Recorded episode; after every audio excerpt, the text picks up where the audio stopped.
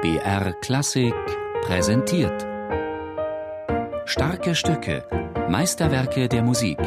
Immer samstags um 17 Uhr auf BR Klassik.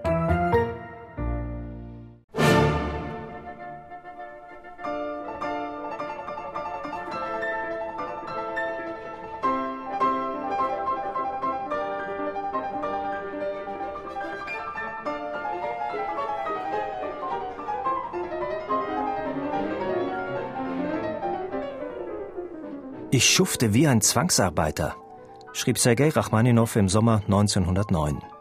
Der Komponist riegelte sich vollkommen von der Außenwelt ab. Auf seinem Landgut Iwanowka in Zentralrussland arbeitete er an seinem dritten Klavierkonzert.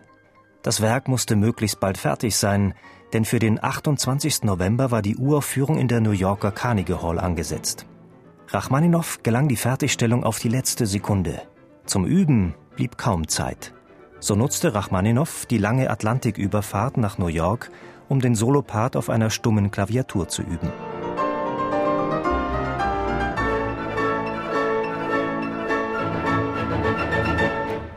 Nicht von ungefähr wurde das dritte Klavierkonzert von Rachmaninow selbst mit dem Beinamen Konzert für Elefanten versehen. Es stellt sehr hohe technische Anforderungen an den Pianisten. Laut Berechnungen ist es von allen großen Klavierkonzerten das mit den meisten Noten pro Sekunde im Klavierpart. Kein Wunder, dass Joseph Hoffman, dem Rachmaninow sein Konzert gewidmet hatte, sein Lebtag das Konzert nicht angerührt hat. Er meinte, das Stück wäre zu schwer für ihn. Bei der Uraufführung dieses Klavierkonzertes am 28. November 1909 in New York spielte Sergei Rachmaninow den Solopart selber. Begleitet wurde er vom New York Symphony Orchestra unter Leitung von Walter Damrosch. Kaum zwei Monate später folgte eine Wiederaufführung, diesmal unter der Leitung von Gustav Mahler. Rachmaninow bewunderte Mahler. Er bewegte sofort mein Komponistenherz, da er sich meinem Konzert widmete, bis die Begleitung, welche ziemlich kompliziert ist, bis zur Perfektion geübt war. Für Mahler war jedes Detail der Partitur wichtig. Eine Einstellung, die unglücklicherweise unter Dirigenten selten ist. Obwohl Rachmaninows drittes Klavierkonzert in New York mit Wohlwollen aufgenommen wurde, und nur manche Kritiker seine Überlänge bemängelten, das Konzert dauert etwa 45 Minuten, kehrte Rachmaninow unzufrieden nach Hause zurück. Er verabscheute das amerikanische Publikum, das ihn für alle Zeit auf das Cis-Moll-Präludium reduzierte. In den folgenden Jahren lehnte Rachmaninow weitere Konzerte in Amerika ab. Nicht einmal im Traum konnte er sich damals vorstellen, dass er wenige Jahre später wegen der kommunistischen Machtergreifung ausgerechnet nach Amerika fliehen und bis zu seinem Tod in Kalifornien bleiben würde.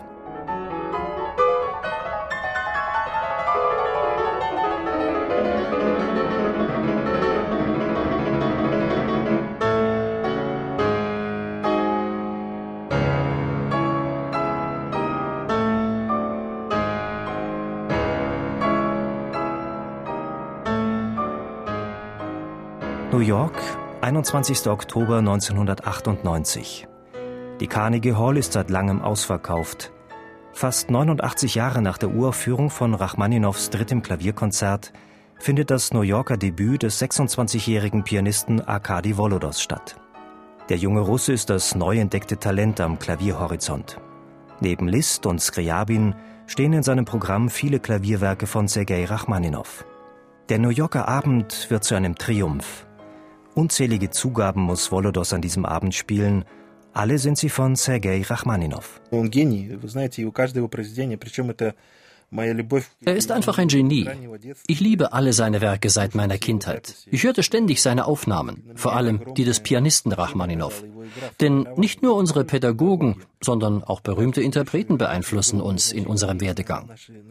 Rachmaninow ist für mich ein Gott, ein Universalgenie, Komponist, Dirigent, Pianist. Er ist einfach ein genialer Schöpfer.